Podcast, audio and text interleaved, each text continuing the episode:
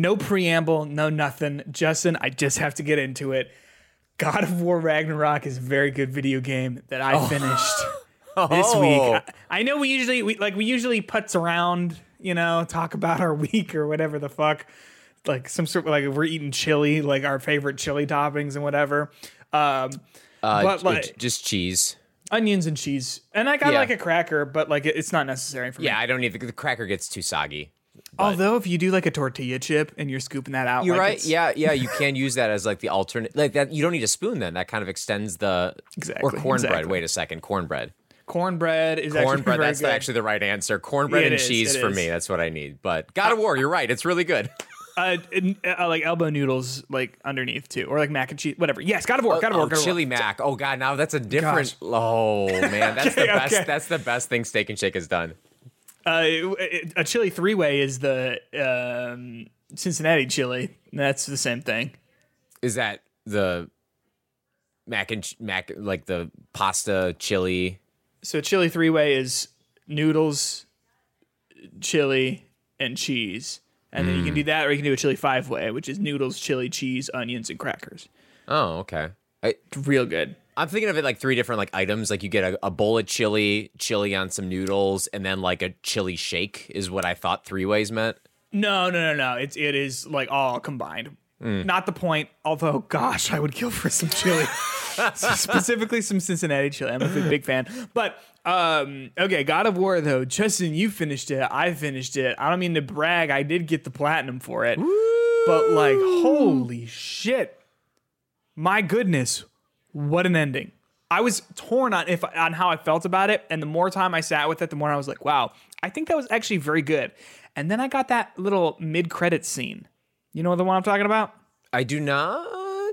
Did you get this, like the full, like the second credits? No.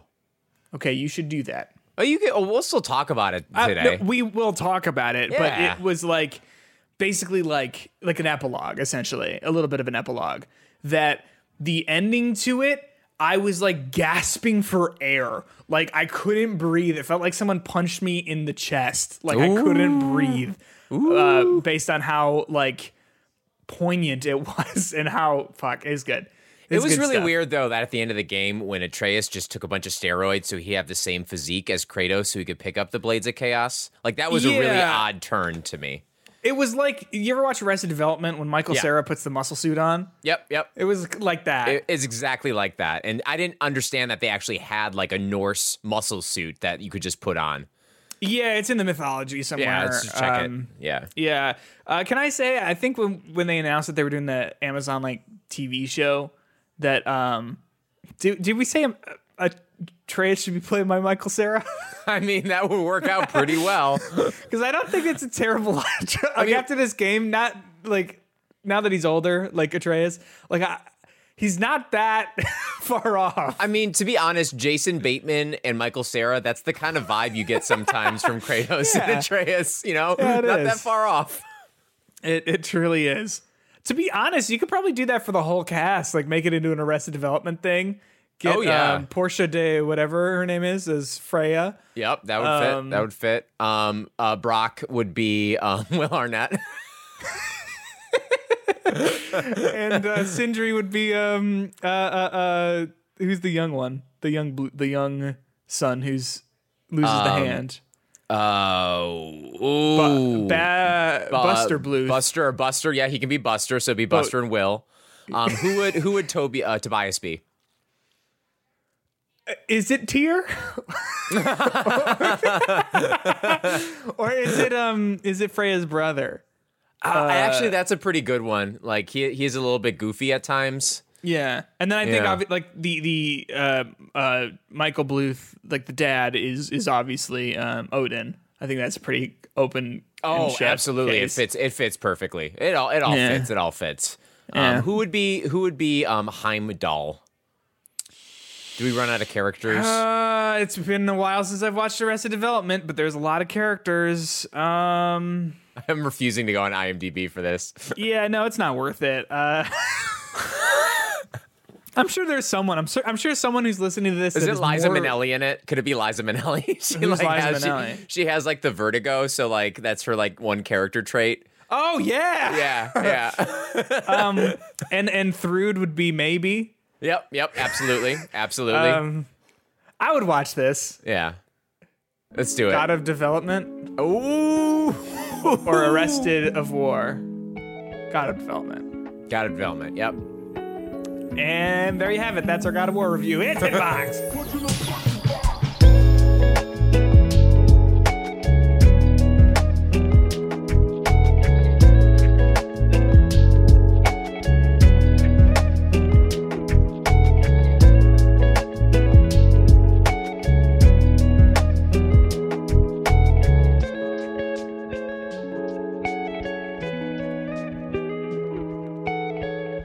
What's going on, everyone? Welcome back to Hitbox, episode number 122. My name is Peter Hunt Spitek. Joining me, as always, is the wickedly talented Justin Makovich. Do you know what I'm talking about? Do you know what that was? Justin Makovich. I have no idea why that was on the mind, by the way. You thinking about how much every time you look at me, you think of Wicked now, so you can't get that out of your mind. Oh yeah, okay, sure. That's my dislike for it. But one thing that I have here that might make you a little bit happier is in this cup I have a holiday. It's holiday eggnog in my eggnog glass, and I love this little penguin. I got the Ready Whip on top. I put some sprinkles on top. I riced it up a little bit by putting in some cinnamon and nutmeg, and then shaking it up in the shaker. Got a nice frothy mix going. And of course, the base eggnog used is my favorite eggnog. That was a well-timed mute, by the way. Thank you. The listeners won't even know that I just sneezed. They won't know really that just happened. Hard. It was. I was very impressed with that. Sorry for outing you to everyone. I'm gonna sneeze my headphones off. Go on. But I have my favorite. Oh my God! I have my best base eggnog, the Oberweis eggnog. Ooh, that's a good one. It's real good. It was $10 plus a $2 deposit though. Like to me, that was like for the jug. Yeah, to me that was almost a bridge too far. But by the time you get it to the checkout line, it's like, but it is good eggnog. And you're standing there, and there's like a line, and you're like, yeah. I live right next to the Oberweis Creamery Dairy. Oh, yeah. Ooh. Do you get? Oh God. Do you go there a lot? No, I've only been once. I went in college. I took an ice cream class. Sometimes I wonder about how high quality my degree is. But I took an ice cream class. And we went there. We took a tour of the creamery, of the dairy. And Jim Oberweis himself actually came out at the very end.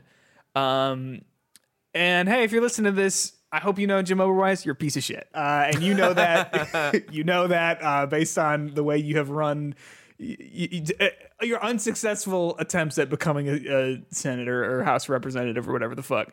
But that man knows how to milk a cow. You know what I mean? Dude, real quick. Like, he wasn't even afraid of being a piece of shit in front of us. So we were sitting there, we were just asking, he came out and he did a little presentation and talked with us for just a second, not a presentation, he just came and talked to us a little bit. And someone asked him hey, this was in 2016, it was my freshman year of college. So someone was hey, how are you competing? How are you changing your tactics, your strategies, whatever, to compete with, dairy alternatives, you know what I mean? Because as those were growing in number, this was right when people were getting really into oat milk and almond milk and whatever. And he basically looked at there were 12 of us in this class, and he was like, well, the soy milk is full of estrogen and it's making the men into women, so that's what we're doing. Everyone knows the science and the facts, and we're like, okay, that was really not what answer was not warranted at all, man. We were talking about marketing, but sure. Yeah, what are you doing about it? I guess his marketing is just to be an idiot and misinformed. It's just to be transphobe, yeah. Yeah, yeah. So no, we don't go there very often, although their eggnog is very good. I'm proud of you. I drained an eggnog the other day, and I was like, I'm not going to buy a new one. It's too expensive. I'm not going to miss it. But now that you've got it, I'm jealous. It's not too hard to make on your own. I made it one year on my own. I used to make it when I was in high school. You remember this? I remember you bringing it to class. Bringing it in a water bottle? Yeah. This big? Gotta get your 40 ounces of eggnog a day. Yeah, I like to start my day with 1,200 calories of just pure sugar, fat, and egg yolk. Anyway, hey, we're gonna be talking about video games and the news in a minute here. Just to give you a quick preview before we get into all of that, the Game Awards results are in. And it was an eventful night last Thursday. The FTC officially has decided to sanction a block on the Activision-Microsoft deal. And Days Gone devs are still salty about it being an average game. What is it, 5-6 years later? We're going to touch on all of that and more. Before we do, Justin, I want to remind our wonderful listeners right now to hop on over to Twitter. Give us a follow at HitboxPod. Go ahead and join our Discord server. Link to that is in the description of this episode. And you know what? If you're feeling it, you got some cash burning a hole in your pocket, support us on Patreon, patreon.com/hitboxpod, like Jay Knoll, like Dave Parker, our two deluxe Patreon producers, deluxe podcast producers. They get an additional 30-minute bonus episode every single week. This week, we're talking God of War Ragnarok spoilers. We're going to touch on the game a little bit at the end of the show again, but we're not going to really get into it, but we're going to have a delightful spoiler cast on that feed, which you're going to get access to for only $3 a month. If not, no worries. Just give us a rating on Spotify, Apple Podcasts, however you listen to this podcast. Justin, you want to go to the Metacritic Roundup? Let's do it! Metacritic Roundup. Just one game in the Metacritic Roundup for this week. We've got Crisis Core, Final Fantasy VII Reunion. This is the remaster for what? Was this like a PSP game? Yeah. Yep. It's like a side story from Final Fantasy VII, right? Yeah. So Crisis Core on the PC has got an 84 and on the PS5 a 77. There's no score for the Xbox Series X. Although I think it is coming to that platform. When is this out? Tomorrow. So by the time you're listening to this, this will be available for you. Justin, what do you think? Crisis Core remaster. I think the hope was when this was announced that this would like reinvent the wheel for the game and kind of fix it up to the point where it would be like what we've seen with Final Fantasy VII Remake. But it's not, that is not what it turned out to be. Just going through a couple of reviews here from Metacritic to kind of get a good idea of like what's going on. Push Square gave it a 70. It says Crisis Core Final Fantasy VII Reunion is a top tier remaster of a flawed and often comically awkward spinoff. But for all of its angsty melodrama, the story of Zack Fair is an endearingly daft tale that only adds to the world of Final Fantasy VII. It's hard not to enjoy the blatant fan service and completely over-the-top cinematics, while the overhauled combat system is infinitely better than it once was. A worthy second chance. And I think that's like the perfect summation of what this is. This is an old game that they modernized slightly, but it's still that old game, warts and all. Yeah.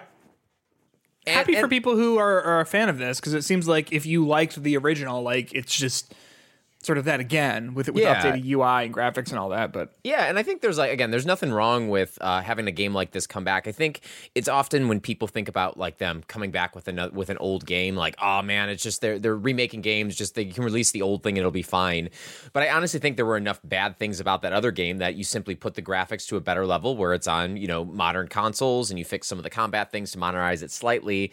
You still have the same game that you had before, just a little bit newer and a little bit better. And I think the world of Final Fantasy is probably one of the more interesting aspects of that game in general. So to get a little bit more about who Zack is, specifically with the kind of twists of Final Fantasy VII Remake, and how it seems like his character is much more important in that game than it was in the original. And by important, I mean in the original or in the remake. I guess both. If I'm correct me if I'm wrong, dear listener. It's insinuated that he is not dead in this game. Does he die? Yeah. Nothing about this. Yeah. Okay. So like basically in 7 he dies, and the original he dies, and Cloud like takes his persona. And in this one, the same thing happens, except it's insinuated at the end that Zack is still alive and coming back, which would do a lot of different interesting changes with Cloud and Aerith's relationship. I think that would do a lot of interesting stuff for Cloud as a protagonist, who I think as the game goes on, the original Final Fantasy VII, Cloud is even more of a problematic, flawed character just because of like his odd back...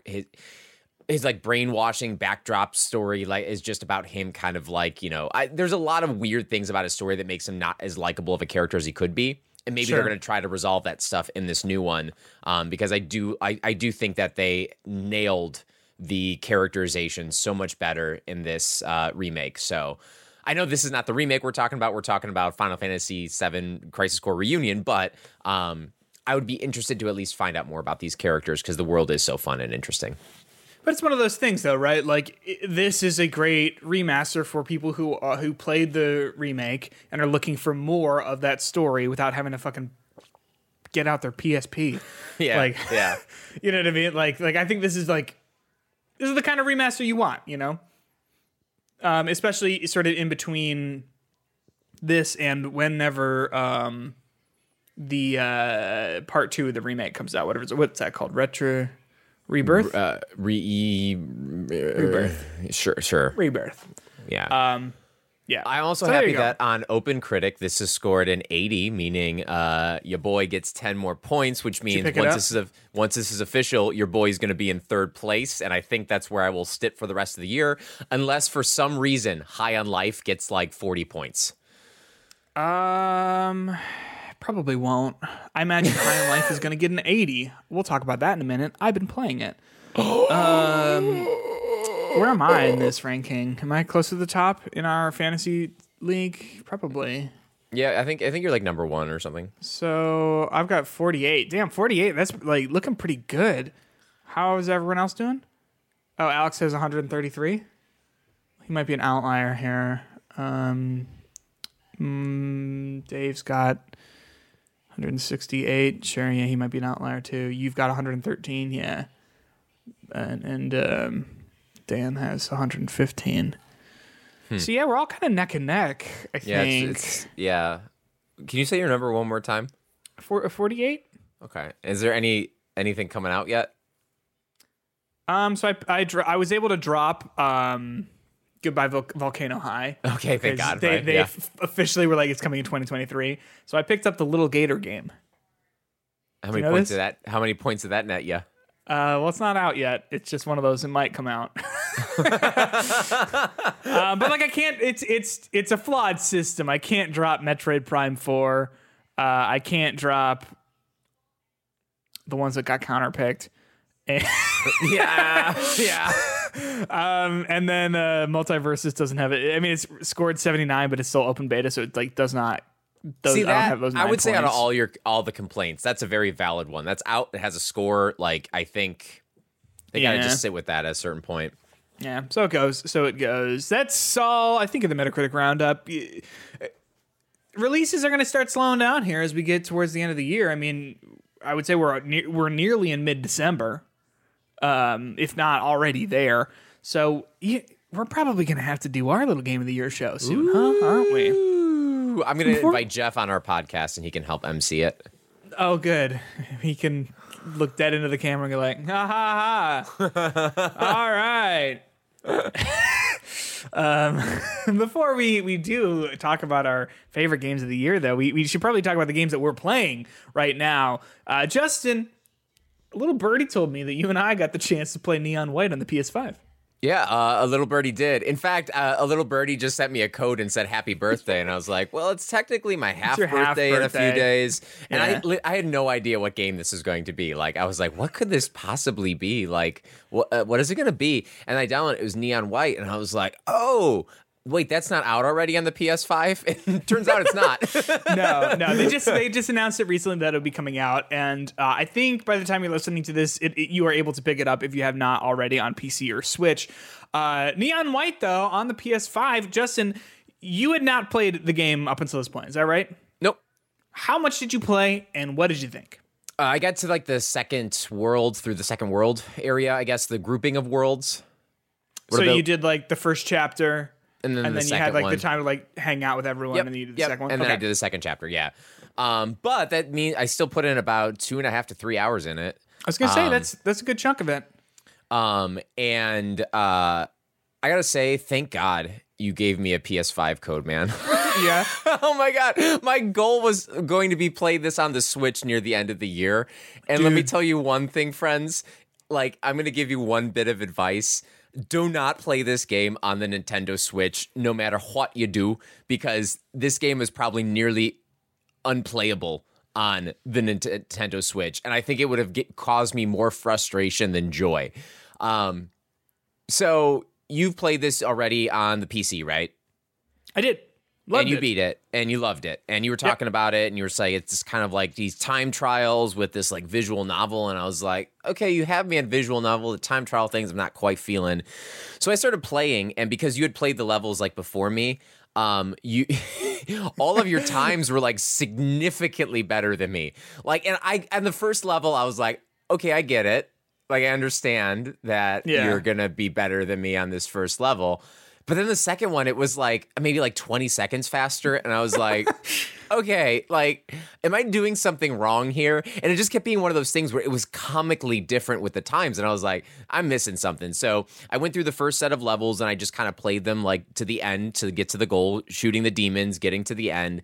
And then basically there was this roadblock and it's you have to get a certain what neon score or something like that, neon rank, something like that, in order to go forward. And I was like, okay, I guess I'm replaying these levels.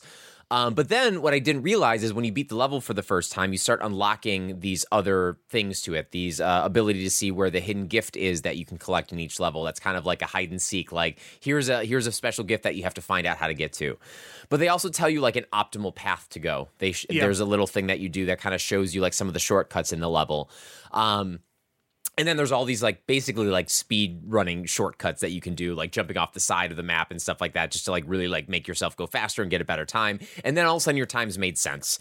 And then all of a sudden the gameplay loop hit me of it being oh shit, I got to get the best time possible on all this stuff. And I got to get the top rank for all this stuff. Then I got to get gift for all this stuff. And I got to find the best way to do it for all this stuff. Yeah. So then it starts hitting with me and then I get it. And if I were just to play this game on the finish a level on its first try, fine for the Nintendo Switch. But some of the stuff they make you do to get these platinum tier badges on it are pretty freaking rough. And require very specific timing and very specific aiming and very specific stuff that the Switch would not give you. But I gotta say, it's a fun little game. The story is really kind of weirdly intriguing and odd. I think I said this when you were talking about it. It reminds me a lot of Paradise Killer, that I played earlier in terms of the vibe of everything. I think ultimately, if I'm comparing the two of those games, and they're not the same, by the way, not.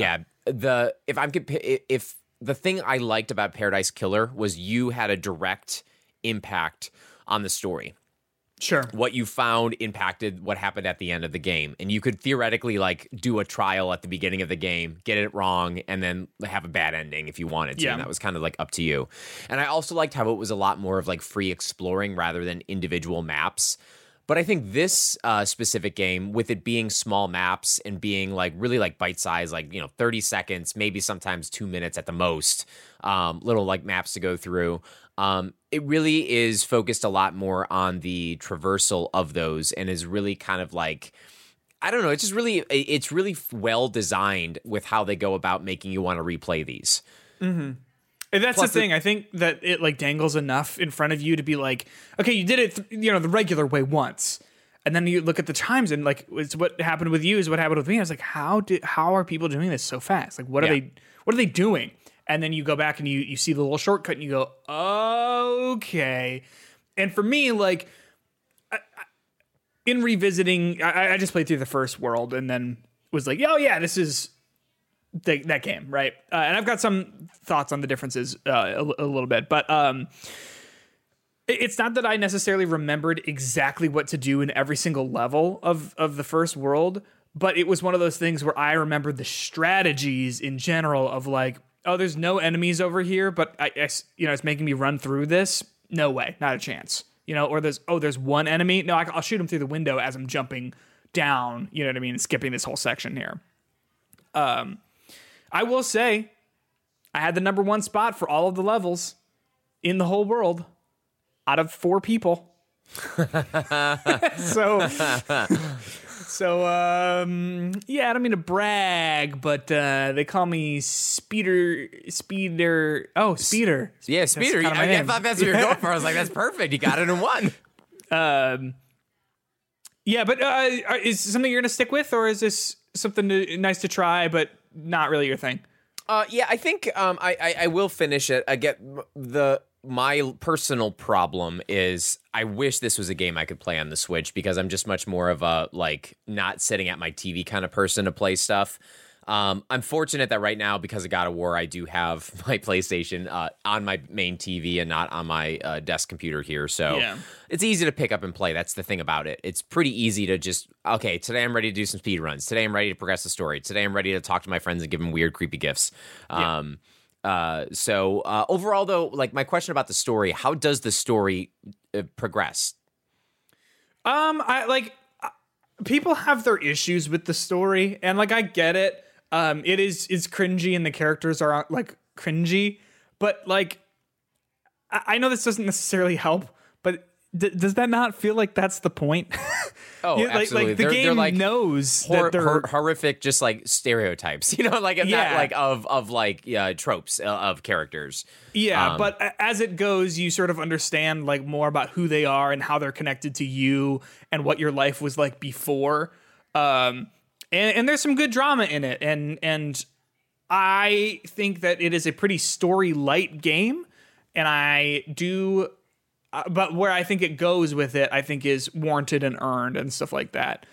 Especially towards the end, as the levels get crazier and the story sort of follows suit. Yeah, if that makes sense. I just look at it. It's a nice little just breath in between the levels, like, yeah. That. It just changes up the gameplay just enough that it makes. It's a good breather between stuff. And I think that just makes it infinitely more playable, and you don't get burnt out on the time trials, because that's not something I personally would want to do for like an hour straight of just time trials and improving my times. But having that breath to be like, all right, I'm going to talk to this cutesy serial killer girl for a little bit, or this like overly happy, beer drinking guy for a little bit. Dude, bro. Yeah. Well, because like, that's the thing too. Like, you know that at the end of a chapter, like, you're going to get, like, kicked back out into the like hub where you're going to be able to talk to everyone. And then like in the middle of the chapter, you're going to get another little bit of story. So it's just that nice like breather of like, hey, take a break. Yep. Think about this for a minute. And then we're going to get back to just going fucking nuts on these levels. Like, yeah. I think it's a pretty good PS5 port too. It uses the controller really well. I thought each of the guns feels unique in terms of like how it feels to, like, pull the trigger back. It uses the 3D audio, the audio coming out of the DualSense to like, that's where the sound effect for the gun comes out of. And I really like that. And then it has a little bit of aim assist that isn't on the PC. So like when you target at an enemy, there's like a big like lock on circle around them. And that's not on the PC version because it's just requires a little bit more accuracy. I assume that's probably on the Switch one too. But I think the problem with it is that it you can move so quickly and precisely with a mouse, and you can't really do that with a thumbstick. You know what I mean? Like, you can turn your head 180 degrees, shoot something, and then turn back within a second or two on a mouse and keyboard. But on a controller, like, your sensitivity is going to be like crazy if you do it like that. So I would be curious to see how it goes as the levels get harder and more difficult and stuff. But I did also like the controls, because they did a really good job of not making you take your fingers off the jump button and stuff. Yeah. Like, it just works pretty well. It's one of those things where like all of the control, like all of the action buttons are mapped to left trigger, left bumper, right bumper, so that you do not ever have to take your thumbs off of the sticks, so that like you can always be moving and always be looking where you need to be looking, which is, I don't know, I thought that's cool. But yeah, Neon White, it's on PlayStation 5 and PS4. I think we're just waiting for it on Xbox now. But damn, is it a good game that I really, really, really, really, really like. So, Justin, I've been playing a lot of games this week. Last week I said I wasn't going to pick up Midnight Suns, but then I got asked to cover it for Game Skinny. I'm writing a review and doing some guides for it. It's pretty good, man. It is one of those games that, like, we talked about this last week a little bit, and like, I don't know if this is a game you need to be playing right now, but it is something that I think Marvel fans are going to get a lot out of, and also like tactics fans. It is a pretty meaty game, and there's a lot of great tactics stuff in it, and there's a lot of really good Marvel stuff as well. But it's a fun one. So talk to me through about like just your like moment to moment engagement with it. Like, what are you doing moment to moment? How is the gameplay? So there are like three sections of it. There is the card-based tactics stuff where basically each character has a deck of like 10 different cards, and each card does something different. There are like three types of cards. There are like buff cards, attack cards, and then like hero cards. And so you use attack and buff cards to raise your hero level. And once your hero level is up to a certain point, you can use hero cards. They're like more powerful or better, or provide better, you know, buffs and whatever. And you know, it's a turn-based, card-based thing. So you go in, you pick three heroes to accompany you on a mission, and then you use those characters and their decks that you personally have customized to complete objectives and stuff like that. It sounds a lot more overwhelming than it actually is, because you don't need to micromanage everyone's deck, because they all have a starting deck of 10 cards, and then you pretty slowly acquire new cards. And so like you will go, oh shit, I have one new card to give to Blade. Let's take a look at Blade's deck. Let's see what works, what we've got too much of, where does this new card fit in, what can we take out? And then also once you take a card out, you can upgrade. If you've got like multiple cards, one in your hand and one like in the like not being used, you can merge them together to make the one that's in your hand better. So instead of like healing for 20, it'll heal for 30. Does that make sense? Yeah. So it really incentivizes you to try new things. I'm not much of a card game person, but I have enjoyed that aspect of the game kind of immensely, because like I said, it's not too overwhelming. I get really overwhelmed when a game is like, here's 100 cards to choose from. And this game kind of does that, because, you know, there's like 10 heroes that you have unlocked right at the beginning of the game, but because they all have decks pre-made and you're not getting 10 new cards every single day, you're getting one or two. It's one of those things where you go like, oh, okay, this is manageable. So wait, how many cards are in a deck? I think 10. So if I guess a better way for me to conceptualize this, they're like ability slots, right? More or less. All ability slots. So yes. So even though it's like a deck game, the cards are just ways to like visualize the abilities that you have. And it tells you what it is, and then you use it, and then it's gone. Got it. And then and so yeah, you only do the cards like get reused in each encounter, or do you only have 10 times to use them per? You map? Use the card, and then it gets back into the shuffle. Like, okay, got it. Yeah. It is, like I said, I get really overwhelmed by card games. It is super mega, like, very easy to parse and understand, and I did not feel overwhelmed with it at all. That also might be because the game's tutorial is like 4 hours. Yeah. It takes so that's one of the things you're doing. You're doing this tactics card game thing, and that stuff is like fucking great. It is so good, the tactics stuff, which is what you should expect from the studio. These are the people who brought you XCOM, like, and XCOM 2, like all of the great, some of the best tactics games of the past, I don't know, 10 years or so. It's what you'd expect. Then the other 2/3 is devoted to hanging out with the superheroes and like giving them gifts and like learning more about their lives. And then also like exploring this, like the place where you live and the grounds. And that part is okay. Okay. But not bad. It's interesting. It's fine. It is extremely written. There is so much fucking writing in this game. Holy shit. like wow. And it reads to me a little bit like the people who made the game were trying to did a lot of research on all of these characters, because, hey, there's a lot to learn about Marvel characters, right? Like, there's so much, but it feels like they did a lot of research on these characters and we're like, well, we have to make sure that every single thing we learned goes in, you know? So like, you'll walk past Spider-Man and he'll be just sitting there like, man, this is like the time I fought Rhino in this thing for this time. It was crazy because then Venom showed up and he just like keeps going on. And you're like, I was just walking past you. Like, wow, did not need to go into this whole thing, right? Yeah. Leave me alone, stalker. And so like hanging out with them is okay. It serves the purpose of like, the more your friendship level, the better the abilities they'll have. And then the overall friendship level of like the whole cast is going to make your abilities way better. And then as you like do missions and stuff, you can upgrade pieces of like it's called the Abbey, the like big building where you guys all live, and stuff like that. But that stuff is fine. It's not terrible. There are parts where like I got very invested in Magic, you know, from the X-Men, her surprise birthday party and the personal politics that went into all of that, because Justin, everyone who knows Magic knows that she hates surprises.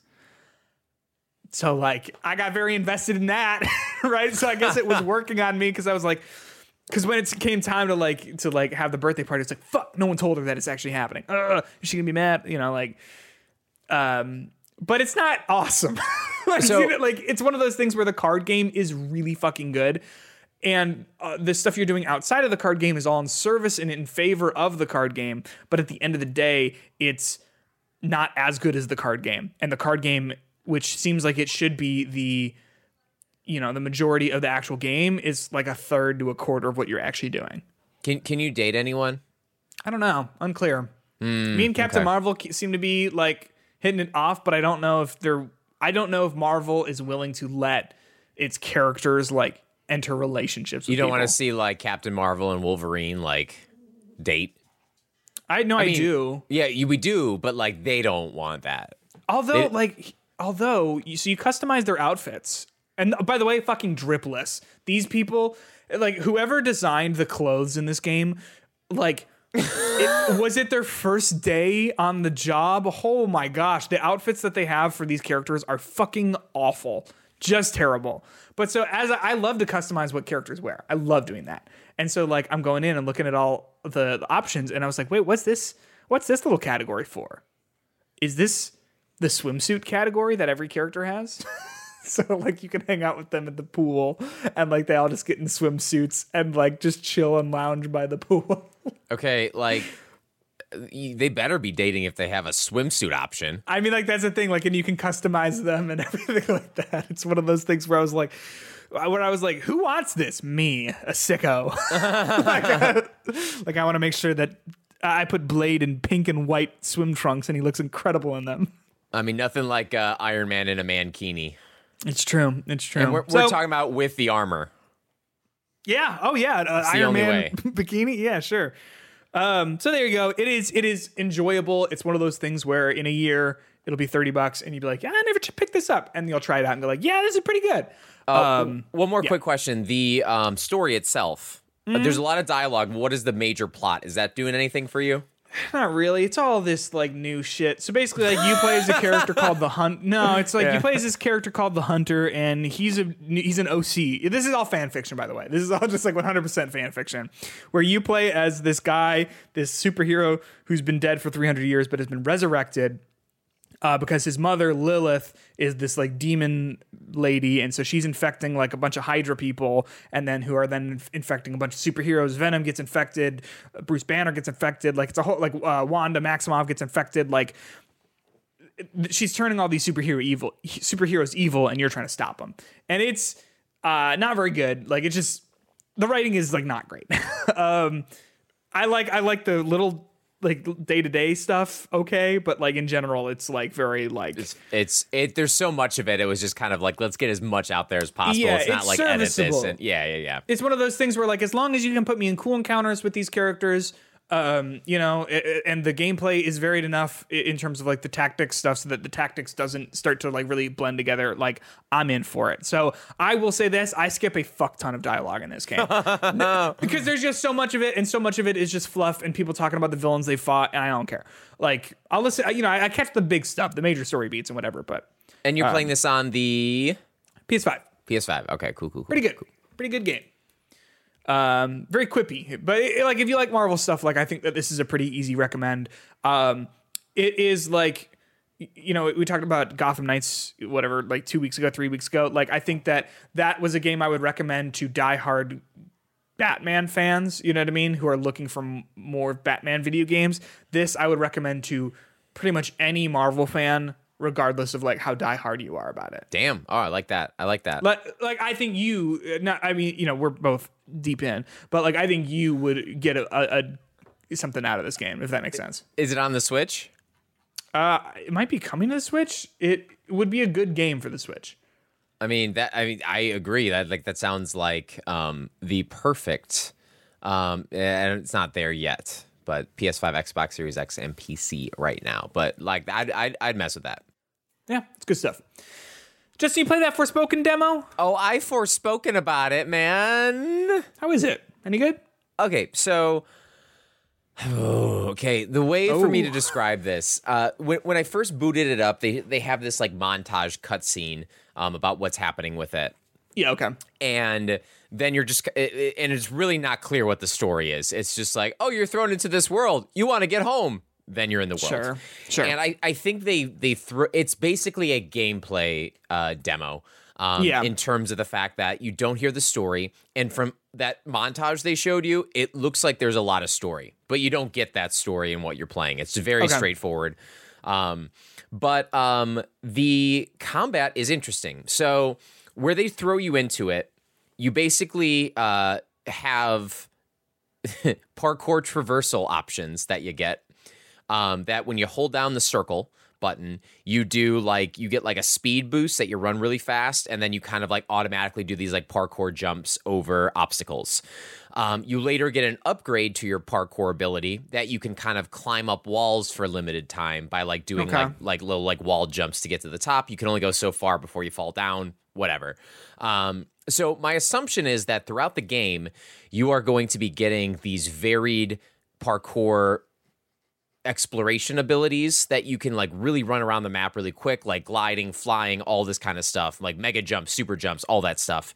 And I think that would drastically help it, because right now the world, it's an open world ish game. It looks like it's like open world zones more or less that are connected by each other, and the whole demo is one of the zones that you get. Okay. And there are like random objectives throughout it, like explore this ancient artifact, or defeat this enemy in this old town, or climb up this hard-to-reach building to get an upgrade. And they're so spread out on this massive map, and it's really at this point not the most fun to traverse to all those different points. Mm-hmm. And I think that kind of a good game to compare it to would be Infamous, if you've ever played Infamous. Specifically, was that last the one on the PS4 that came out? It was like a launch title for it. Yeah, I know what you're talking about. I did not play that one. Last Light. I think it's Last Light. Infamous, Last Light, whatever it was. Second Son. Yeah. Some of the traversal stuff can be like that, except you're in more of like a fantasy world with like fantasy-esque creatures and goblins and stags that are attacking you. I literally for about 5 minutes just was fighting a horde of alligators. I don't know if I got to a point where they were just spawning in randomly, but I probably ended up killing like 45 alligators in one little area. Okay. Was it fun? Like, is the combat fun? So the traversal itself could be fun. And it's like one of those like gameplay like slices that in the slice, what I could do, if that was it, would get boring. Combat itself, I think, is going to be potentially the same way in which you keep unlocking new and different abilities. So basically you start off using your character's powers. I think her name's Freya powers or something like that. And her powers are basically like purple magic, which is like projectiles and earth-based stuff. And like her base attack is to like shoot things out of her hand, like little, like almost like Iron Man pellets at people. And then you have options to change the type of alternate attack that you use. So while you have the base shoot things out of your hand, the alternative thing would be like a burst fire option, or one that you hold down to charge up a big elemental blast that then you shoot at people. Okay. And that's like your primary attack ability. Then you have your defensive attack ability, which are like more special moves that might do things like there's like a vine whip that you hit, and every character that you hit, every bad guy that you hit, it does some damage and you get a portion of that health back. Or there's like a defensive ability that like creates an elemental shield in front of you that blocks incoming attacks. So you basically have two attack options. You have an offensive and defensive, and then two variations of each of those that you can use. And you can change your different spells for your two offensive and defensive attacks kind of on the fly, but it's not like a kind of game where you can like easily change them in the middle of combat to like create like huge combos and stuff. You kind of have to go into a combat encounter knowing what weapons or abilities you want to use, and then kind of use those in the encounter. But then they do this cool thing that you basically... I think there's another character in the game that by the time you get to this point, you must befriend or defeat in battle, that you get their powers. So you first have your Freya powers, and then you have your... I forget the name of the character, but it's basically fire powers. So you go from being a projectile elemental thing to a sword wielding fire character, and it drastically changes up your attack options. And it's really easy to switch between your two attack forms in the middle of combat. So you'll be like fighting characters with your elemental powers, your earth powers, and it might say something like ineffective on it when you're hitting it. And then you quickly switch over to your fire sword and then use your fire sword on it, and it's super effective. And it's just really easy to kind of go back and forth with that. So there's like a lot of potential with the combat. And when I first started playing it, it was a bit overwhelming because they clearly drop you in the middle of it. Yeah. But I think this is one of those games that you go to a map, you find all the points on it, you get experience points, you upgrade your abilities, you get better powers, you get better things like that. That's the kind of game you're playing. In terms of its overall feel, I think it could be fun, but just coming off a game like God of War, that is a super polished version of this open world-esque action adventure game. It just does not have that overall coat of polish that makes it feel incredibly unique. I can compare it to a lot of games, but I don't think I can say what it does special on its own at this point. A lot of open world traversal, trying to get to different markers on the map, doing combat. The combat itself, when you're actually fighting enemies, it's just fine. Nothing special about it. The cool thing is that the interaction you have with your bracelet, has like a soul in it that talks to you constantly. It's this old British man that talks to you. And there's some good interaction between your character and that bracelet character, much like Kratos and Mimir. Again, nothing new about this game. Sure. But the dialogue itself was just sometimes like, I feel like I like the bracelet better than the main character. Okay. The main character just seems to not be very like... Obviously, I don't think I would be happy if I was in her situation, but she's just not an endearing character that I've like drawn myself into liking yet. But again, there's no story stuff here other than a couple of moments of just, you know, the bracelet talking to you. I think there is potential in this game, but then I ultimately don't necessarily think it's going to be anything better than something that's already out there. Would it be something I would recommend people, based on my 2 hours of playing it, to go out and buy day one? I think it comes out January, end of January. If you got nothing else to play, maybe. Sure. But it is just okay, and the combat is okay, the traversal is okay, and it could be great, but nothing about it has stood out to me as being super awesome. How's the dialogue? Like, is it quippy? Because you remember that, like, those trailers, those early trailers, it was like, oh, no. In terms of, like, how it was written. That's what the main character sounds like. All the time? Yeah. This is, like, very, like angry and very, like, blunt and just swears without, like, being any reason for it. It is, I mean, she's literally, it's like the way the character is that... You're sitting there, I mean, you came from modern times and you're thrown into this kind of fantasy world trying to find it out. And, like, no matter what costume you wear, because there's different, like, you know, robes and stuff that you can put on, she's still, like, wearing her, like, Nike knockoffs. like throughout the whole time as like her thing. And she is definitely one of those people who is like the reluctant protagonist who is just kind of like, yeah, I don't want to be here, but I have to be here, but I have to do this so I can get home the whole time. And I'm sure she'll change, but none of the dialogue is necessarily super interesting. But to be honest, the story was not the main point of the demo. So there weren't like cutscenes. It was just like a lot of tutorials, and then you running around the open world with your bracelet occasionally giving you some like, oh, we should go here. Okay, whatever. Fine. Okay, that makes sense. That makes sense.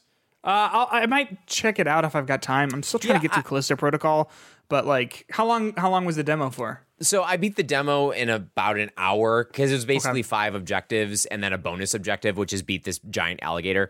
And then once you beat the alligator, it's like, thanks for playing. But then it like saves the game and then you can continue just exploring the open world. And there's like some interesting stuff to do in the open world that you can like get around. And I think there's like a couple of like context clues in the map that it's like, oh, I can't do something with this yet, but I'm sure there's going to be an upgrade that I can later come back here and do that.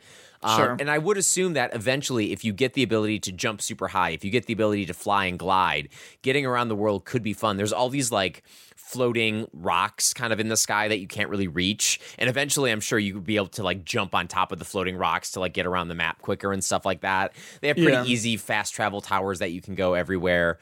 But like, yeah, I think you could probably get all you need out of this demo in about 2 hours. Okay, cool. I might try it. Who knows? I'm not sold on the game, so maybe the demo is what I would need to. Yeah, I think the demo would be the kind of thing to know what the game is going to be or not. It makes sense. Justin, the last game I've been playing, I've played about 2.5 hours of High on Life. That comes out on Tuesday, so by the time you're listening to this, you'll be able to play it. It's on Xbox and PC. It's launching on Game Pass. This is the game written by Justin Roiland of Rick and Morty and I'm sure other things fame. But he's doing that Rick or Morty voice. Who's the kid? Which one's the kid? Is that Morty or Rick? Morty. I think Rick. The kid who's he's like, oh my gosh. Yeah. I mean, he's like character voice. Yes, he's doing that from the get-go. It is a shooter, and I was thinking that this game might be one of those like very grating, like I find Rick and Morty to be grating personally. Like I just don't really vibe with it. I like this. Okay. Oh, okay. Yeah. Rick is the old guy, by the way, and Morty is the kid. So Morty. So he's doing that voice he's the first gun that you get. I think it's very hit or miss. Like Midnight Suns, there's a fucking lot of writing in this, and I think writing is maybe being a little too generous. I assume that they just put people in a voice box and just said, talk. Like, for example, the enemies don't shut the fuck up ever. And that would be fine if they were like, it's not a problem necessarily. It's just that they're just like spitballing, like joke adjacent ideas all the time. I was fighting one, and one randomly just said, my favorite TV show is Teenage Mutant Ninja Turtles. It's not really a joke, but thanks for coming. Like, glad that made it into the game. Again, not a joke, not relevant to the shootout that we're having here, but it's kind of indicative of like a lot of the lines that are in there, you know? Yeah, I think that's like one of those, hit or miss for me. It's one of those things I think too, like with like Rick and Morty, a lot of it's just like the improv that they eventually will like write around. You know, they do a lot of improv and stuff and make the game around. Now, I don't know that I think that can work in a cartoon. In a game that's based on a lot more stuff, it's a little different medium to like kind of deal with that, I think. Yes. So you're able to there are options in terms of like how much you want. How much chatter you want to be happening. Chat mode. Yeah. I have it on. I have it on just because it's like. Sometimes it's okay, but it also I feel like this game reads a little bit like they found out what the word fuck is. Do you know what I mean? Like it's just constantly being used, and you know I don't necessarily mind that per se, but it sometimes just like falls in place of humor, and I don't think that always works. But I think this is the sort of game where if you are a fan of Rick and Morty, you will love this. Like, I'm not a fan of Rick and Morty, and I think it's okay. I don't mind it. The game, like, what you're actually doing, it's a first-person shooter where you're running around and helping people out, and, like, it's in, you know, crazy, wacky space stuff.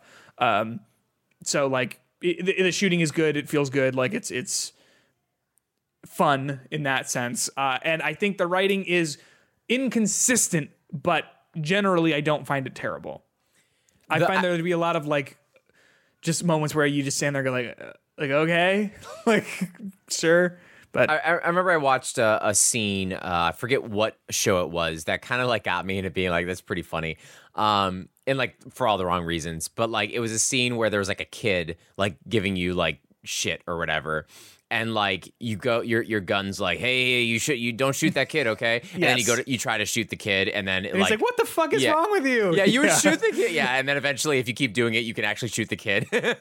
So you, I guess to spoil this joke here, yes, you get stopped by this kid. This is, like, in the beginning of the game. You get stopped by the kid, and, like, if you pull the trigger to shoot him, the gun is like, what are you doing? Like, stop. Like, no, we're not going to, I'm putting my foot down. No, we're not going to kill this kid. And then the kid won't move. And so he's like, fine. We'll kill the kid. Boom. You shoot him and he dies. And it's like, oh, fuck. Like that sort of stuff. Like that stuff I think works, you know, but when it's just like random stuff, like just, they're just like spitballing everything. It just like that for me is not when it works. Or like I said, when it's just like someone going like, oh, fuck, oh, shit, oh, fuck. Like, like they've proven that they know swear words. Like, yeah, you know, but like it's not funny per se, you know. And I think humor is one of those things that is so hard to pull off in a video subjective, game. Right? So and not only is it subjective, but in a video game, trying to like match moments with dialogue in a way that works. And like humor is all about specifically curating an audience through a joke, walking them through it, testing like out like their reactions and timing. Yeah. And when you don't have that stuff and when you're doing a game that you can slightly be off. And I even think the same thing with horror. And I think there's more experience with horror games. But I remember when my fiance, I had her play through the PT demo. And there's that one scene with the door. And if you like, you have to like peek into the crack and then you see the face and it like slams the door on you. Yeah. Yeah. Creepy ass moment when I played it, but when she's playing it, it's like one of the first like 3D like first person games she's playing. She's like looking down at the ground, the door slams, and I'm like, well, she missed that moment. She's not gonna be scared by that. And like same thing with humor though. If you miss that moment and if you don't have that specific timing behind it, and you don't go the right way through a joke and it just kind of pops up randomly, that stuff can really like hurt at humor. And at a certain point, it can just be chatty and obnoxious at a certain point, which I think is a fair critique of Rick and Morty. And it's one of those things where like, is a character that is designed to be annoying when they are annoying? Is that like, to me, they're still annoying. It's like Claptrap in Borderlands. Like, I hate Claptrap because he's annoying, but he's supposed to be annoying. But that doesn't. But knowing that he's supposed to be annoying doesn't make him not annoying. Like, you know, it's like it's one of those just like you go in a circle about it. Yeah. So like ultimately, at the end of the day, I think people who like Rick and Morty are going to like this game. I don't like Rick and Morty, but you still like it. There have been. I have chuckled. Do you know what I mean? Like a little like okay. Yeah. It's just that there is so much of it that like the hit ratio for me is very low. What's the simple premise on this story? Your parents are out of town for the weekend and your sister and you are going to have a party. Before the party starts, some aliens show up on Earth and they're going to turn humanity. They're like their cartel. They're like an alien cartel and they're going to turn humanity into drugs. And so you pick up this gun that is like, well, let's go stop them. Let's go kill all the cartel officers. And then it's just you like get zapped to different worlds and different places to kill the cartel officers. Okay. Simple enough premise. Yeah, it is. Yeah, it's simple. The worlds are like big without feeling like huge in a way that I really like, where like exploring is like, it would not take you that long to like find everything. But if you're just going at the main stuff, like there are still stones to be unturned in each of the areas after you go through them, but they're not like so big that they're so overwhelming. But it's like I said, it's packed with a lot of writing and a lot of stuff to the point where like I feel like sometimes when everyone's talking, like I don't know, like am I supposed to click on the next dialogue option? Like people are still talking, you know what I mean? Like yeah. But I am enjoying it way more than I thought I would, which is a nice surprise, I think, for me recently. And a nice surprise for my fantasy critic. Yeah, I think the critiques of this game are going to just be sort of what I've talked about. Like, people are going to either like this or not, and if you don't like this, you fucking can't stand it.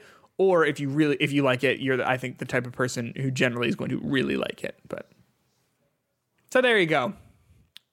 High on Life. Justin, let's talk about the news. Let's go. It was a big game week. It's a big news week. Buckle in, y'all. The Game Awards, biggest thing that happened this past week, happened on Thursday. It was a shorter show than 3 hours usual, short. Apparently, right? Like Jeff said that last week. We talked about it. I guess it was shorter. Justin, you've got the overall announcements, awards and whatnot. Why don't you hit me with the highlights?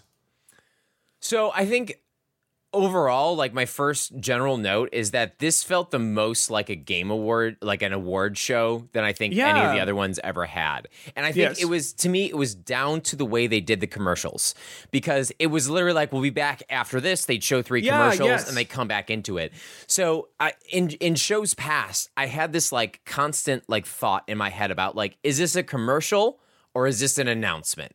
Yeah. And they try to do like the world premiere, but what the hell does a world premiere mean? You know, if it's like something slightly new and like, what does that even mean? Right. But like for this one, it was super clear. They do a couple awards. They go into a commercial break with three commercials. Then they come back. Then they do a couple more commercials. Then it felt like I was watching an award show. Yes. Even down to like the announcements, like when they had some of the award winners be called up on stage, they gave their speech and they played music to cart them off the actual stage if they were speaking too long. Talk about like, that in a second. Yes. It felt like it was an award show for all intents and purposes. And I thought that the announcements that they had felt like big enough and like significant enough to warrant the show. Yes. You know what I mean? Like the past 2 years have just been like fucking nothing. I mean, like, listen, I love Alan Wake 2. Like, I'm excited for it, you know? But like, that was the only thing that came out of last year, I think. Yeah. like it was 4 hours long. This one, there was so much big stuff that by the time they're getting to Kojima in the middle of the show, I'm like, what the fuck else is there? Right, like, right. Like, wow, this is big. And it's even like if you were to like condense everything down into just like an hour and a half show of announcements, it would have been a banger press conference. Agreed. Like the level of brand new announcements that weren't even leaked. I mean, maybe things were leaked. I wasn't necessarily checking every little thing beforehand, but like, I'm sorry, fucking Hades 2 pops. That was huge. Dude, like, that's awesome. That's a huge announcement to get. That's a huge thing to have. And I know there's like a lot of rumors about like Kojima being there, but to literally have a Death Stranding 2 come out and be like teased like that is another just huge moment. And, you know, that's not even to name all the other announcements that were made. So just to, off the hip, I'm just going to hit you with some of the biggest announcements from the night. So we've got a release date for Final Fantasy 16 of June 22nd, 2023. Armored Core 6, Fires of Rubicon is coming from Software. That would sort of close out the show. We got Hades 2, which like when it was first announced, I thought it was just some DLC. And I was like, sure, I'm happy for people who love Hades, but like Hades 2, like I'm going to fucking play that game. You know what I mean? Like if it's this, but better and more, like I'm in. We've got Judas, which is the game coming from Ken Levine's studio. What are they called? Ghost Story Games. Yeah. So this is a game that sort of everyone sort of thought like, I don't know if this is ever going to come out. Like with a, you know, guess what? Looks like a BioShock game, you know? It looks really interesting and very like distinct, you know? Oh, that's not a bad thing. That's not a bad thing. No, not at all. Then you've got Death Stranding 2, but which, by the way, just calling it DS2, I've always fucking loved. Like, there was this thing in the 80s, you know, like the movies would be like T2 for Terminator 2 or like was like MD2 for Mighty Ducks 2. Like, I'm a big fan of like acronym 2 for the name of something. So. And I'm sure the reason Kojima did that was because of the things you mentioned. Like, he is such like a fan Mighty of that Ducks. Stuff. Oh, yeah, number one show, D2. He's like, yeah. DS2. Yeah. So just DS2. I've never played the first one. I'm gonna now. You know what I mean? Like, this is like one of those great, like, well, now here's my excuse to play the first one so that I can be all ready for the second one. Wasn't that just terrible to see that, though, and spoil the whole game for you? Like, you don't even need to plead Death Stranding 1. No, it's like a Kojima cutscene. Like, you can know everything that's happening and you don't know anything that's going on. But I love the sort of tagline they had for it about like maybe we shouldn't have connected or something like that. Yeah. Because the whole game is about connecting everyone. And I don't know, like Kojima talked about the pandemic and how he rewrote a lot of it because of the pandemic. Okay, here's the thing. Tone is important. Humor is hard when you have a translator doing it. I think that was a joke. You think so? Yeah, because the way he said it, like basically when he wrote Death Stranding, then the pandemic happened. And I think what he was trying to say was that, and maybe this is me just hoping for it, but I think like humorously he was saying like, I promise not to predict the future again. Well, he did say that, and I assumed that he was joking with that. But yeah, I mean like, damn, like I'm in for this. I'm all about it. Then what else we got here? Again, Death Stranding, you should play it. Like, you'll like it. It's hard to recommend because it is like an investment of time and it's a very intentional game. But like, I think you'll like it. Yeah. We got a trailer for Cyberpunk 2077 Phantom Liberty, which is the paid DLC. It started and I was like, is that Keanu Reeves? And then we were like watching that footage and I was like, oh no, this is for Cyberpunk. Sure. And then my man Idris Elba shows up and he's going to be in it, which I'm all about. Sure. Big fan of him. Yep. We got I can't believe that I'm like still going and like being like stoked about this stuff too. Like that there are this many great announcements here. We got the new trailer for Star Wars Jedi Survivor, which had a bunch of gameplay in it. Should have like battle droids and like the commando droids and like it looks good as hell. And we saw a cool little lightsaber with exhaust ports on it, man. Yeah, we did. He's got the lightsaber. I'm into it. So that's coming out March 17th, 2023. God, oh my gosh. That's so much right in those first 3 months. And that's soon. That's like 3 months away, whatever. Yeah, Diablo 4 is coming in June 2023. I think we knew, I don't know if there were leaks or whatever, but there were people talking about that beforehand. Street Fighter 6 is coming June 2nd, 2023. They showed off some more footage of that. They had that trailer for Suicide Squad Kill the Justice League with Kevin Conroy as Batman, which I was sitting next to my roommate, big Batman fan, and like when he said his Batman stuff, it was just so unexpected about the way he was like, I am Batman and all that sort of stuff. So his sort of final performance for that game, which I think is exciting. Damn, we got that clip from the Mario Bros movie, Horizon Forbidden West DLC that I'm not gonna fucking play. It's because you hate LA, right? You just don't like the people in LA. Yeah, I went over the summer, or I guess October last year, and yeah, I wasn't a big fan. We got Earthblade, which is from Celeste's team. Extremely okay games. So that it's like a 2D like exploration action sort of game. We got Bayonetta Origins, Cerveza, and the Lost Demon, which is apparently Bayonetta as a kid. Not gonna play it, but happy for those people. Yeah, man, there you go. Like, like, there's even more stuff that we could sort of come and talk about, but like, what more do you want from that, you know? Oh, yeah. I mean, there were so many things that were announced. I thought the pace of it, for the most part, I thought didn't really drag, because whether they'd have an award that you want to see people like talk about or a game announcement that they go through, like I thought it was just a very well paced 3 hours. That, to be honest, to me, justified it being 3 hours. Now, as me being someone who is like a overworked professional, it's hard for me to find 3 hours to sit down and watch something. So like, if I'm grumbling about a time about something because it's 3 hours, that's why, not because this wasn't worth it. I felt in past years my time was wasted. I felt like it was not worthy of sitting down and watching it, but I legitimately think like there's so much stuff here that is worthy of having an award show, and I thought this was great. I really did enjoy it, and I thought, you know what, Jeff? We've said a lot about you. Thank you. You did a good job this year, Jeff. Yeah, you really did. You really did. Good job. So, winners. What were the big highlights? You've got it all written down here, and then also I want to know about our predictions. So we're going to go through our predictions here a little bit. We're not going to go kind of name for name about them, but there's a couple of categories that I thought are worth talking about just in general. And I want to kind of start off with the big ones because I think these are the ones that people want to hear about the most, and that would be anything that God of War and or Elden Ring won. Yes. So just kind of going down the list here, the Elden Ring won 4 awards. It was the winner for Best Role-Playing Game. It was the winner for Best Game Direction. It was the winner for Best Art Direction. And it was the winner for Game of the Year. And just kind of like looking back at what we said for prediction-wise, I was an idiot for Game Direction because I forget that the Game Direction Award is really about name recognition. Yeah. And who directed Elden Ring? Hidetaka Miyazaki. Right? And like, not saying that he doesn't just... Not saying that he doesn't deserve the award or anything like that, but like you're like looking at the names of it, and like when they had the nominees listed, I was just kind of like, oh shit, yeah, Elden Ring's gonna win that. Like, sure, that's so stupid. Like, what was I thinking?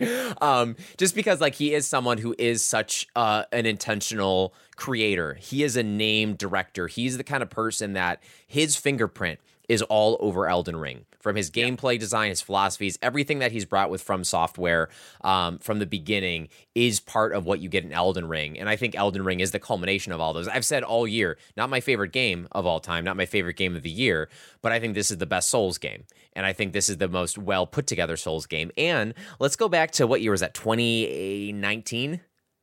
Sekiro was Sekiro? Yeah. Yeah, right? So Sekiro was also the winner. So like, this is like, name recognition is huge for this stuff, and his name was there, and he won that.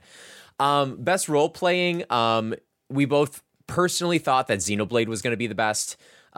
You voted for Xenoblade being the best RPG. Elden Ring won, didn't it? And Elden Ring won for that. And that's like one of those things that when you're really thinking about an RPG, do I look at Elden Ring and think it fits in my brain as being a traditional RPG? I don't. To me, that's not what I think of when I think of an RPG. Well, it's so tough, right, to say, like, Elden Ring and Xenoblade Chronicles 3 are in the same genre. Right. Like, I guess technically, but, like, whoa, those are so different. And then also in the same genre as Starfield or Skyrim. Right. Like, what are you talking about? You know what I mean? How is that even, like, fair? Right. And, like, I'm not arguing that Elden Ring is not an RPG. It just shows you that sometimes these categories almost are, like, arbitrary with how they try to, like, group things together. I mean, action, adventure, I still in my head, I'm like, depends Sifu is a fighting game. Yeah, oh, yeah. Mm-hmm. Right? It's a good, like, great fighting game there. Yeah. And then art direction, we both picked God of War as our personal picks. I picked God of War as my predicted pick. You correctly predicted Elden Ring would win this. Why did you say Elden Ring would be the best game for art direction? Because while I think God of War does have beautiful art direction and is unique, like I don't think it's like... I don't think you could mistake any other game for Elden Ring. Do you know, I think you could look at even the Souls games, right? Like Dark Souls 3, let's say, which is like the one I think that looks most close in terms of like graphical fidelity to Elden Ring. Like, I think you could show me a screenshot from Elden Ring and I would know what it is based on its art design and its world design and all that sort of stuff, right? Like we talked about in our prediction episode, like I can tell you about Caelid based on just an image of it, right? Like Caelid looks so different from Limgrave, looks so different from all these other places, right? And the whole time it's like, you've got the Erd trees, I think they're called, like in the background. Like what? It's just one of those things where it's like such a distinct looking game, and there's nothing really else that looks like it. And God of War certainly does have that sort of. It is a distinct looking game, but I would say that like, if you told me that, if I didn't know any better, and you said like, okay, well, God of War is a spinoff from Horizon Forbidden West, I would believe you. Well, I think the biggest thing is that God of War stands on God of War 2018's shoulders with it. Right, exactly. In a much more specific way. I would kind of disagree about the Elden Ring, a screenshot of it, because like there's something about the way the characters stand that I like know it's a Souls game. That's true, but I think like in that first world before you get to the plateau, you could theoretically make the argument that Elden Ring is deserving of best art direction based on the amount of variety of worlds you get in that first world. Then you get to the plateau, then you get to the mountain, and there are like so many different types of environments that you encounter in that world, and they're all so different and they're all so vast, and it feels like no matter where you go there's like a huge place that there's something to explore in every crevice and corner with it, and even if it just turns out to be like, oh, I got like a soul shard thing, whatever, I was gonna say blood echo but that's not right, but like there's just so much in terms of like the worlds in there. And I do think you're right, like the Erdin trees in the back, like those are like such like iconic things. It became iconic like that, you know? And as you walk towards them, like they're like in the background, and they do a good job of like making them like, oh, that's where the capital is. And like you see that in the distance the whole game. And I think that stuff is really cool with it. And yeah, I think God of War to me is a beautifully like illustrated, artistic, visual game. It's hard to argue that Elden Ring is like not deserving of that. Agreed. Then we have God of War. God of War was the winner of 5 awards. It won Best Action Adventure, Innovation and Accessibility, Best Audio Design, Best Score and Music, Best Narrative. Peter. Yep. How did Xenoblade 3 not win Best Score and Music? I think the problem is, if I had to guess, more people got to the end of God of War than got to the end of Xenoblade Chronicles 3. Would you say that's true? Yes. Not necessarily, like just because, or more people played it at the very least, because God of War is a very, like, you can recommend it to anyone. It's very easy to I think it goes for mass appeal, right? Xenoblade Chronicles 3 is for sickos like you and me, right? Like... Like we're into it, right? And I think the music in Xenoblade Chronicles 3 is fantastic, but I think that to really understand how fantastic it is, you got to play a lot of it. And God of War has fantastic musical moments that I think more people saw. You think about, without spoiling anything, but like Kratos leading people into battle, he turns and you get that like bum bum ba like moment. Just this, it's the guy who makes the music for this. His name is slipping my mind. Also makes the music for like Amazon, like the Rings of Power show. Like, I think it is a very excellent, epic soundtrack. But I think that for me personally, I resonate more with Xenoblade's music. But I would say that's why, in my opinion. And I think the composer, when he came up there, was basically like, you know, basically I had these 3 notes that signified perfectly what Kratos was, bomb bomb bomb, like that was that's creative music, and like I that we could have been good with that, but we did more, obviously. Like I think that's like the perfect thing is that whenever they hit the blah blah blah like that will like that like tone, you're like, oh fuck man, it's going down. Like, it's gonna go down. Like, right? Okay, all right, he's gonna do something badass, man. Like I think like that makes sense to me. I just like, to me, music, score and music, to me, not only is the musical choices so much more impactful in Xenoblade, I think the score itself is a sweeping score with music in it. It like fits this category so well. And I think out of all of these, it was the only one that made me like really like sad that it didn't win, because not that God of War doesn't have good score music. No, of course not. I think Xenoblades was transcendent. And like, even like the fact that your whole job in that game, it's tied in with the story. And I always think like whenever like Oscar songs come out, the winner of the best Oscar song is not which one has the best like lyrics or the best like musicality to it. It's which one ties into the movie the best. That's how hard out here for a pimp one, my friend. Sure. And I mean, like you're right though about like the flutes being so integral to that. Oh my God, like, yeah. And like that was their job, is to send off people as they die, and then like the whole game is like leading to that moment. It was and then of course you got the prison scene. Anyway, flute guy at the Game Awards though. What an absolute incredible person to be there. Apparently he's like a leader, like he is like a world famous musician. I watched a video of him being like, "Hi there, everyone. I'm the flute guy from the Game Awards. Like, thank you so much for all the love." And like, yeah, he's like a very accomplished like flautist. Like, I mean, he stole that show. He was like fucking into it. Like, he was so excited to be there, and like that just makes me so happy. But God of War winning Best Narrative, we kind of were all right with that. Yeah, agreed. Best Audio Design, I called God of War, you called Call of Duty. And then Innovation and Accessibility, we all picked Last of Us Part 1 for both predicted and personal picks. And then God of War was the winner. And to be honest, I didn't necessarily jump into the God of War accessibility options. So it's hard for me to speak on it. Maybe part of it is the fact that they build off of all PlayStation stuff and there's more to it. But sure. I still think God of War is, you know, an excellent game. And it's one of those things where, like, with accessibility stuff, like, I believe you. Yeah. Right? Yeah. Sorry, you were saying? Yeah. Yeah, I'm not the one to speak on this, right? Yeah. You were saying, sorry. So a couple other awards here. The best performance. Oh, technically God of War won. I lied. God of War won 6 because I didn't write God of War as the winner of the best performance. I wrote Judge. Sure. Let's talk about it. Let's talk about it. The first major award that was announced. So not only was it a good show, but there were like two very important things that happened. Not important, but just like weird ass things that happened. So if you didn't watch, the first award of the whole show is Best Performance. Fucking, who else his name comes out? Al Pacino comes out. Surprise announcer. Can't read the teleprompter. Comes out and he basically says, I don't play a lot of video games, believe it or not. And we're all like, it's okay, Al Pacino. We get it. And like, he can't read the teleprompter. It's like, he's having a hard time. The man's what, like 80? Like, Al Pacino, it's all good. Christopher Judge wins.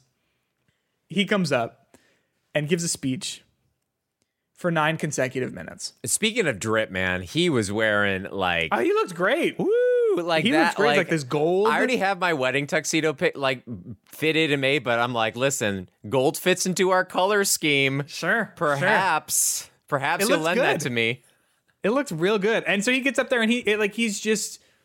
No, he's not rambling. To be honest, I kind of liked what he had to say. I thought it was interesting where he was thanking these people and he was telling these little stories about like the moments that he had with the game's director, whose name is escaping me right now, Matt Williams, I think maybe. He had a lot to say.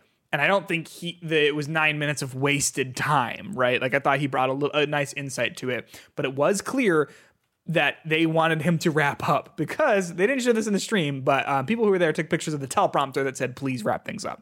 I didn't see that.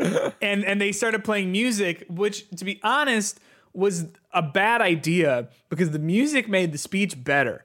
Yeah, like, just added like the undertone to it. And one more thing. Yeah. And then he gets off stage and what does he tweet? Hey, sorry, I was cut off early. Here's one more thing I wanted to say. 9 minutes was a little long in the tooth, but like, I don't know, for me personally, like I appreciate that this show lifting up the voices of the people in the industry and the people who they are giving awards to. Like, yes, it is exciting to get the really good announcements and whatnot, you know, like that were there this year, but like, I don't know. I thought it was interesting to hear what he had to say. Do you know what I'm saying? I get it, but also as someone who like has to like think about like running a show like this from a logistical perspective, for sure. From a logistical perspective, like you got to like time this stuff out. And they probably assumed he would get 2 to 3 minutes and then he went for 9 minutes. And yeah. I don't even know, like to me, it seems weird that they started the music as late as they did.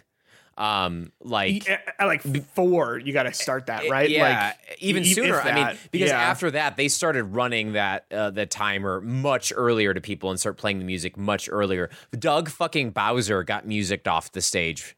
Although I will say, like, I think most of them sort of saw what happened. Yeah. Oh, yeah. And did not see it as an invitation to do that. You know what I mean? Especially because Jeff. Yeah. Jeff, like 3 different times during the show was like. You know, very excited for the people to come up here and be brief. Yeah. Like looking directly into the camera. Like, or no, he was actually looking at Judge. He's like, found him in the audience. But like, to be fair, out of all these winners, like, this is not the Oscars when you have a bunch of trained actors on stage. You have, like, a bunch of developers and game directors who are not the same as, like, actors. So, ironically, the one actor who gets on stage takes a shit ton of time and uses every moment of that. But, you know, I like it. But from a logistical perspective, I get how that can be a problematic thing, specifically when the show was paced really well. And if everyone spoke 9 minutes, then... Oh, it would have been too much. Yes, I don't know. I liked it. But I was also like, Mr. Judge, like, you have to understand, like, Jeff Keighley said that that it was going to be a shorter show. But, yeah, so that happened. Yeah, what's up? So that was the one thing that happened. What was the second thing that happened, Peter? Before we talk about the second thing that happened, who won out of you and me in terms of predicting the winners? Okay, so first of all, we did the esports speed round, which ultimately didn't matter. Like, just letting you know ahead of time, ultimately didn't influence the results, but you chose, I don't know what your philosophy was. My philosophy was to choose based on the picture. Yeah, I chose randomly. So I chose based on the picture, and my strategy was correct, and I won. I both called that Loud would be the best esports team, and Ye would be the best esports athlete. Other than that, so I won the esports category 2-1, which nets me one total point. Okay. So the guessing game came in my favor. But in terms of the overall awards this year...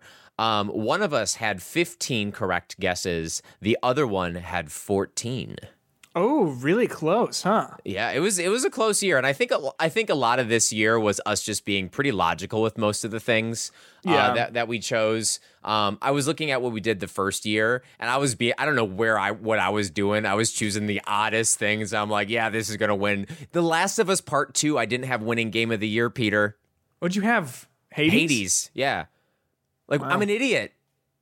I mean, like, I think there's a reality where that happened, but not mine, not my reality. Yeah, I guess not. But overall, the winner of this, scoring 15-14, 16 with eSport round, is me. Oh, congratulations! Thank you. And I, the part of the reason is the thing I was struggling with was if I should choose Elden Ring or God of War as the game of the year, and I ended up predicting Elden Ring, even though my heart said God of War.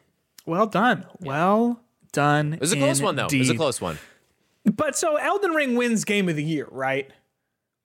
Yes. Miyazaki gets up there, gives his speech. His translators there are also, translating what he says. And he says basically like, this has... inspired me to work even harder and make more great games. Show's over. Thank you so much, Miyazaki-san.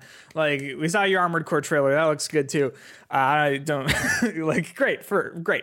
And then this guy... So there's, like, 4 Japanese dudes up there.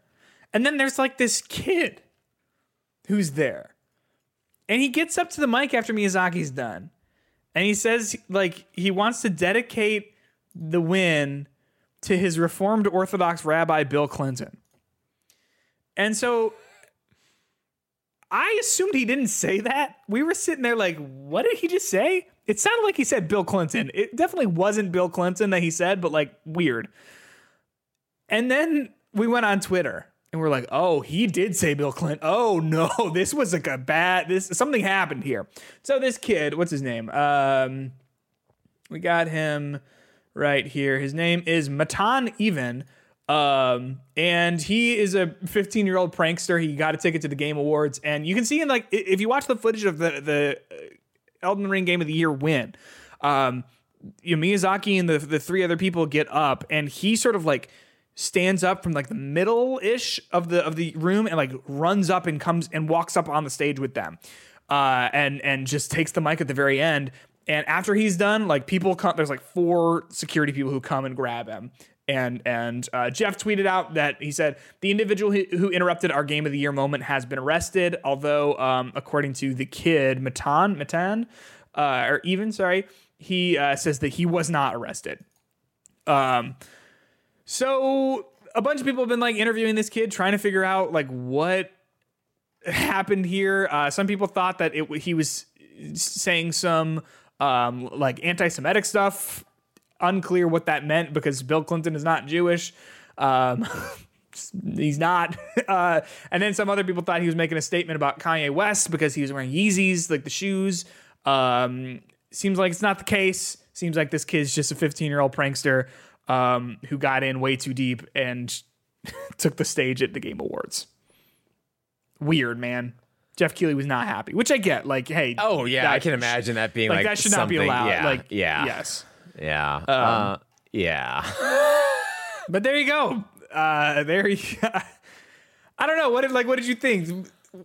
It was just so weird that it was like the last thing that happened. And I just, yeah, it was wild.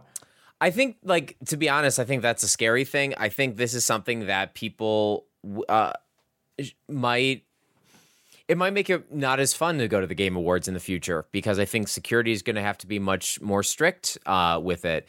And it really does go to show you how scary things can be, and how a lot of the times when you are living under the impression that people are just going to be good people, this was harmless. This could have been horrific. 100%. Like, and it is one of those things where immediately afterwards, like, apparently this kid made an appearance on like InfoWars, It for a minute there seemed like, oh shit, did some weird like cryptic anti-Semitic stuff go down at the Game Awards? Yeah, you know. Luckily, like you said, it didn't. But it is one of those things. Like, I am a believer in the idea that if you walk like you have a purpose and like you know where you're going, you are never going to be stopped. Like pretty much under no circumstances are you going to be stopped. And I mean, this kid just did it, right? Like, he just got up there. No one stopped him, because it is one of those things where, like, if you don't know what's going on and, like, someone's there that you don't know, like, you would just I would personally just assume, oh, he's supposed to be there because he's here, you know? Yeah, I will be curious to see how this changes the Game Awards, because, like, obviously, like, you still want to have people come up, you know, but... it might be the sort of thing where studios have to like confirm who's going to be there and who's going to be getting up. And so like if the numbers don't totally match out, like they'll stop people or whatnot. But, or it might be the sort of thing, right, where like if you win, you get one trailer in between you winning and you giving your speech. You got to go up and everyone gets fair fight. I don't know. It'll be interesting though. I don't know. Weird thing to end on. Speaking of being arrested though, if you're willing to move on from the Game Awards. You know what? I don't care if I wasn't. That transition is totally worth it. Go for it. Yuji Naka, creator of Sonic the Hedgehog, Balan Wonderworld, and fucking Arabian Nights or Dreams, whatever that was called, was arrested for insider trading earlier this month or last month, and has been arrested again over inside trading for Final Fantasy VII, The First Soldier. That's the mobile battle royale game that they did. Not much to this other than just he was arrested again for more insider trading. And it is one of those things where like for about $800,000 worth of trading. And that's rounding down. So like the man was clearly doing some sketchy shit. It's one of those things, though, right? Like, I'm not necessarily super surprised. Some people I saw were treating this as if he had like gotten out of prison and then did this again. No, it's like he was doing it a lot, I assume, because he had insider knowledge. You know what I mean? It's just like they found out because they were then looking at all of his other stuff and be like, hold on, what the fuck? Like, yeah, he's done quite a few more things, huh? Okay, all right. So there you go, Yuji Naka. I hope you're doing okay. Oh, God. Sonic better not just give up on his... Sonic needs to help his dad right now. He needs to go in, bring some flowers. Break him out of prison, like in the game Sonic Adventure 2. Yeah, but like in Sonic Adventure 2, did they belong in prison? Like, did the person he was breaking out like belong there? So two things. First of all, Sonic gets put in jail at the beginning of the game because they confuse him for Shadow the Hedgehog. And then also before that happens, he breaks out of a military helicopter because he's been detained. So like, I think he's proven that he can and will break out of prison at any moment. But I'm saying he didn't wrongfully accused. I don't think Pop over here was wrongfully accused. No, I think it's very clear that Yuji Naka did this. I think allegedly. Like, I'm not a legal expert. Like, I can't say one way for certain. But like, I mean, you know, that's tough. But who knows? Justin, let's real quick talk about the FTC. Now, this is the Federal Trade Commission for the United States. There were some rumors from a political article in November that they were going to be blocking the, or attempting to block, rather, the acquisition of Activision Blizzard from Microsoft or by Microsoft. There were rumors that that was going to happen. To which Microsoft responded by saying, like, we will fight it. Like, we will, you know. And that went through on Thursday before the Game Awards. The FTC did announce that they filed a complaint trying to block the acquisition. They said that if the deal goes through, it would, quote, enable Microsoft to suppress competitors to its Xbox gaming consoles and its rapidly growing subscription content and cloud gaming business. And Microsoft has had something to say back by basically saying that it believes that is not the case, that everything they're doing is going to be furthering the games industry. They say, we continue to believe that this deal will expand competition and create more opportunities for gamers and game developers. I think this is, who is this saying this? Phil Spencer? No, Brad Smith, Microsoft president. He goes on to say, we've been committed since day one to addressing competition concerns, including offering earlier this week proposed concessions to the FTC. So they're willing to fight it in court. And I think Bobby Kotick sent out like a company-wide email to the people of Activision Blizzard saying, like, don't worry, like, this is probably going to go through still. Bobby, by the way, piece of shit. Piece of shit. Yeah. Yeah. Sorry, I don't mean to bring him up and not say anything about him, but certified dildo. Certified dildo. I mean, if it's certified, we're thinking more like a dollar store dildo. Yeah, one of them. It's got some sequins on it that bins. That don't stay on too well. Oh, fuck, gross. Okay, we're moving on. I don't even know if that made it in the show. That was gross. Like we're like, hey, we get that explicit tag, but fuck Justin. I don't know. To me, this isn't like, yeah, this is news in that it's happening, but to me, there's not much else to say that we haven't already said. Would you agree about like? Yeah, I see both sides of this. I think Microsoft has been pretty good about being upfront with like making sure that they talk about deals that they're going to be keeping. Agreed. They've been talking about Sony and a 10-year contract, all that stuff. I get that. But I think long term, there's nothing that 10 years from now wouldn't just stop them from holding up those contracts and holding up this stuff. Now, yeah. Obviously, it's all about what they make money for. And I think from day one, we have both said Microsoft is going to do what's going to make them the most money. And what makes them the most money with Call of Duty? Keeping it on everything. Yes. And like, it's a business. And I think Microsoft's president's talking, not Xbox head is talking about this stuff. Yeah, right? It's one of those things where like this got to the people up top. Right. Like, at this point, Phil Spencer just sitting there being like, I'm going to show a bunch of commercials during the Game Awards and just sit here and smirk the whole time because he's fine. And it's really not about it's bigger than Microsoft versus Sony. Like, like, this is, like, industry, this is tech, this is, like, big companies making billions of dollars stuff. And I think that ultimately it's probably going to be fine for, like, this acquisition. I think if I'm sitting here predicting it without having a business degree, taking one marketing class in my entire life in college, I would say that this is going to pass and this is going to still, the acquisition will still go through. But I don't think that 10 years from now that guarantees this is going to be something that will forever be Microsoft being the bigger person in this, because they are going to do whatever it means to make the most money. Yeah, agreed. Before this news that the FTC would be blocking it broke 2 days earlier, Phil Spencer tweeted out this confirming Microsoft has entered into a 10-year long commitment to bring Call of Duty to Nintendo following the merger of Microsoft and Activision Blizzard. Microsoft is committed to helping bring more games to more people however they choose to play. I'm pleased to confirm that Microsoft has committed to continue to offer Call of Duty at Steam simultaneously to Xbox after we have closed the merger. And then Brad Smith quote tweeted that and said, our acquisition will bring Call of Duty to more gamers and more platforms than ever before. That's good for competition and good for consumers. Thank you, at Nintendo. Any day at Sony wants to sit down and talk, we'll be happy to hammer out a 10-year deal for PlayStation as well. So kind of cheeky there for them to say that. But they toss it over to Sony, right? And said, like, ball's in your court. You want to do it? Let's do it. But we got to figure out how we want to have this happen if we want to go through with this acquisition. So we'll see what comes of it. What is that going to be like on the Switch? I mean, dude, they used to launch them on the DS and on the Wii. Yeah, I mean, yes. I think Call of Duty Ghost was a launch title for the Wii U. Like, it's not gonna be good. Don't get it wrong. Like, that's not the way to play it. But it's baffling to me that something like Call of Duty Mobile is not on the Switch. Yeah, agreed. It's even more baffling to me that fucking Genshin Impact is still not on the Switch. Why do you do this to me? That's got to be like a non-compete thing, right? That they were like, you can do mobile, you know, iOS, Android, whatever, but you cannot do any other consoles other than PlayStation. Right? It's not on Xbox?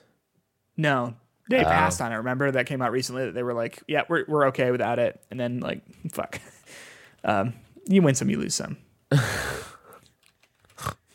You wanna cry yourself to sleep, Sony? Do it, but you have to understand that you are also have Genshin Impact. The world's biggest game.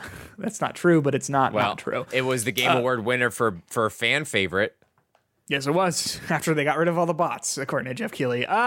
Justin, you remember Days Gone. It's about zombies and bikers, and you played it. I have not, but I've seen enough. I can't fucking believe we're still talking about this game, man. The game director and writer for Days Gone, John Garvin.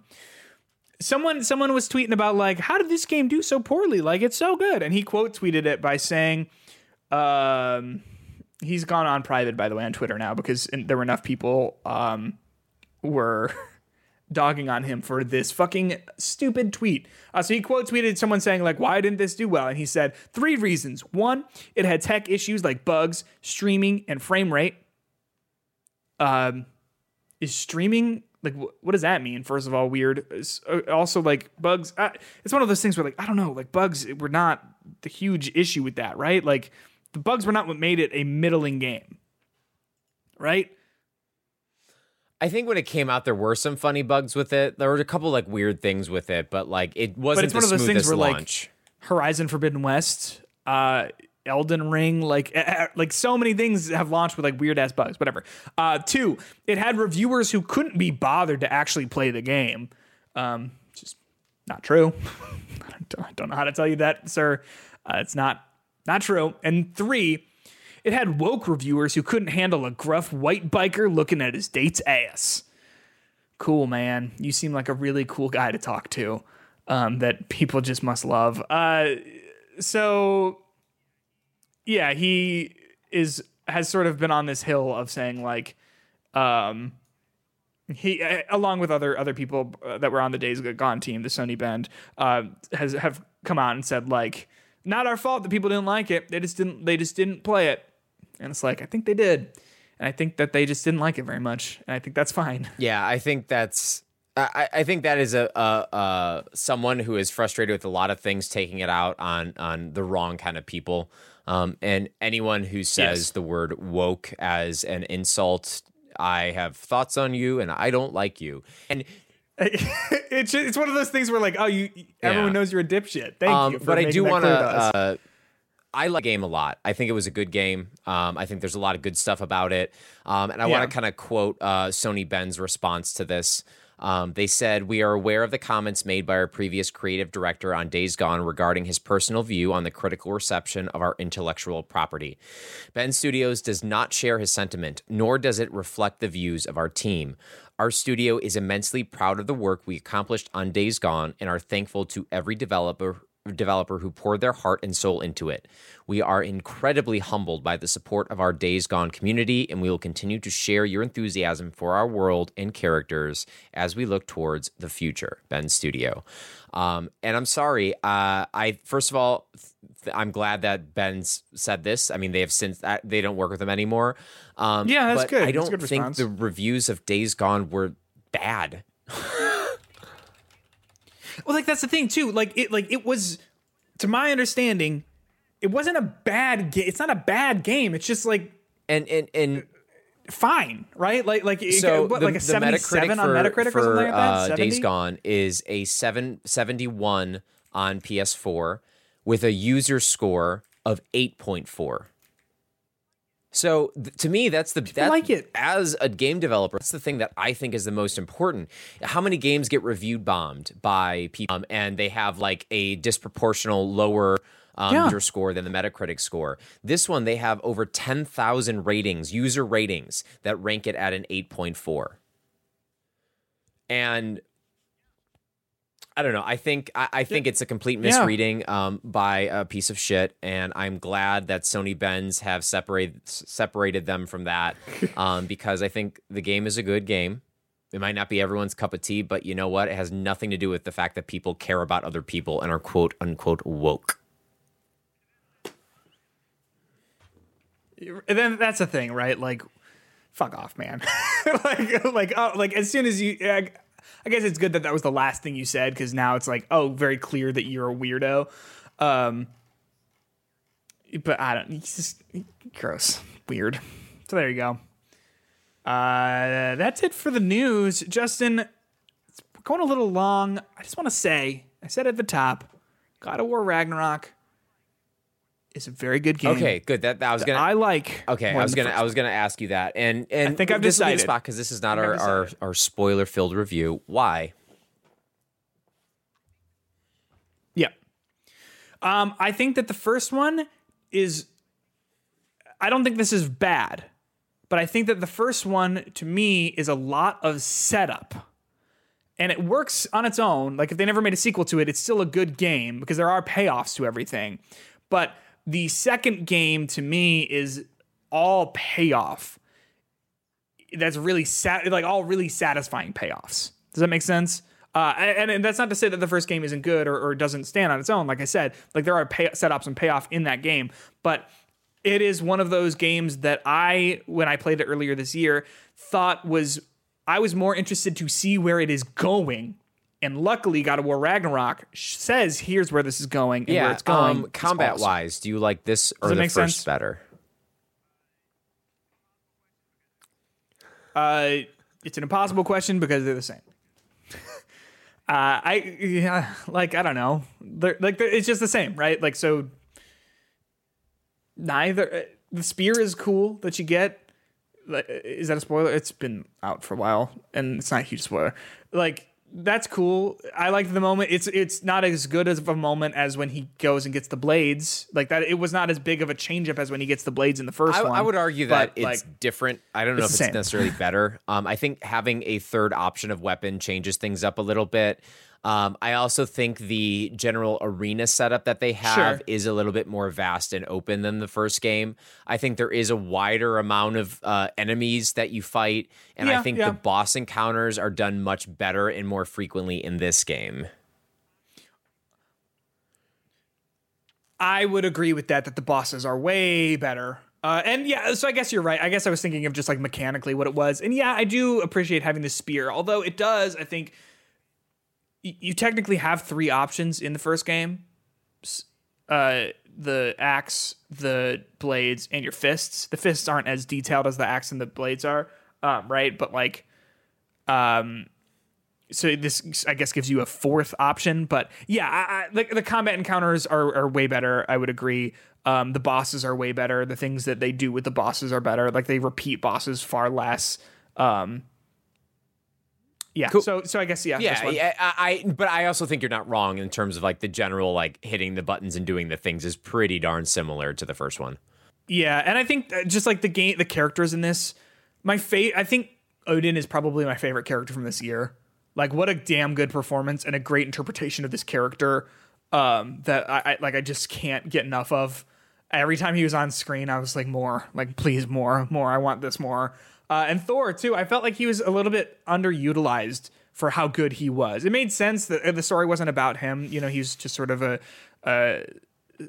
side character, especially because we spent more time with Kratos and crew than in Asgard. But, like, he, I thought, has a great performance and what a stellar character. I don't know, like, they expanded the number of characters in a way that, like, it could have gone poorly if they were worse written and worse, like, the performances were worse, but, like, damn... I thought it was just an all-around knockout hit for me. I would say for me, I would have to at least play part of God of War 2018 again, but I think I appreciate the scope of 2018 more than this one. And I think ultimately the more characters and the more things in this one doesn't necessarily make it better to me. And I think I have been dulled on this one because I've had another course of a really good meal when I've already still had my other one that I'm still full on. And I think that's why I'm not as hot on it as I should be. And I don't know what would make that different. I don't think waiting longer for this game to come out would have made it different. I think this is just stuff I have to personally deal with. But no, it didn't change me. It didn't like impact me the same way the first one did. And I still think for the time when it came out, it was a better experience for me, 2018 versus Ragnarok. Sure. No, I think that makes sense. I felt like this game had a lot more life being breathed. Like, I guess it's just because there were more characters. There were just like more people talking at all times, which can be a good or bad. Like for me, that was good. I thought that the writing was top notch, you know?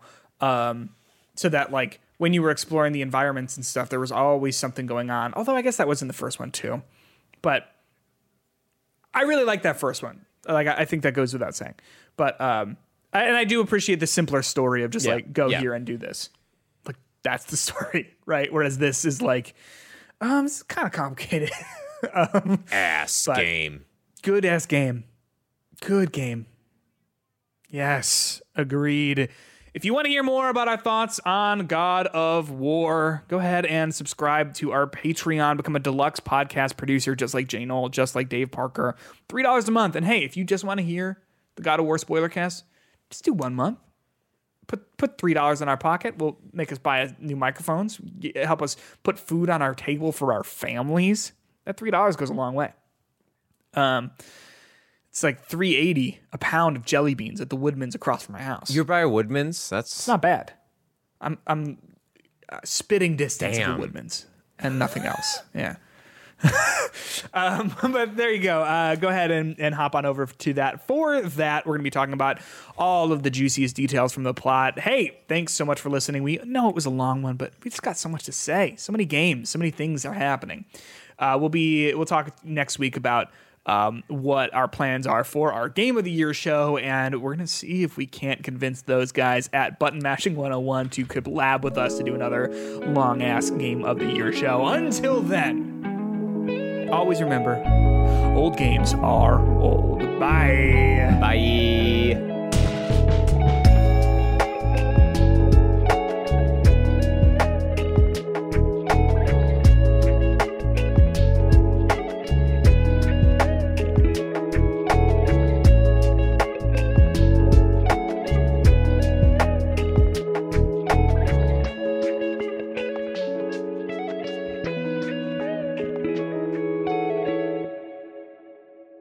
I'll stop recording.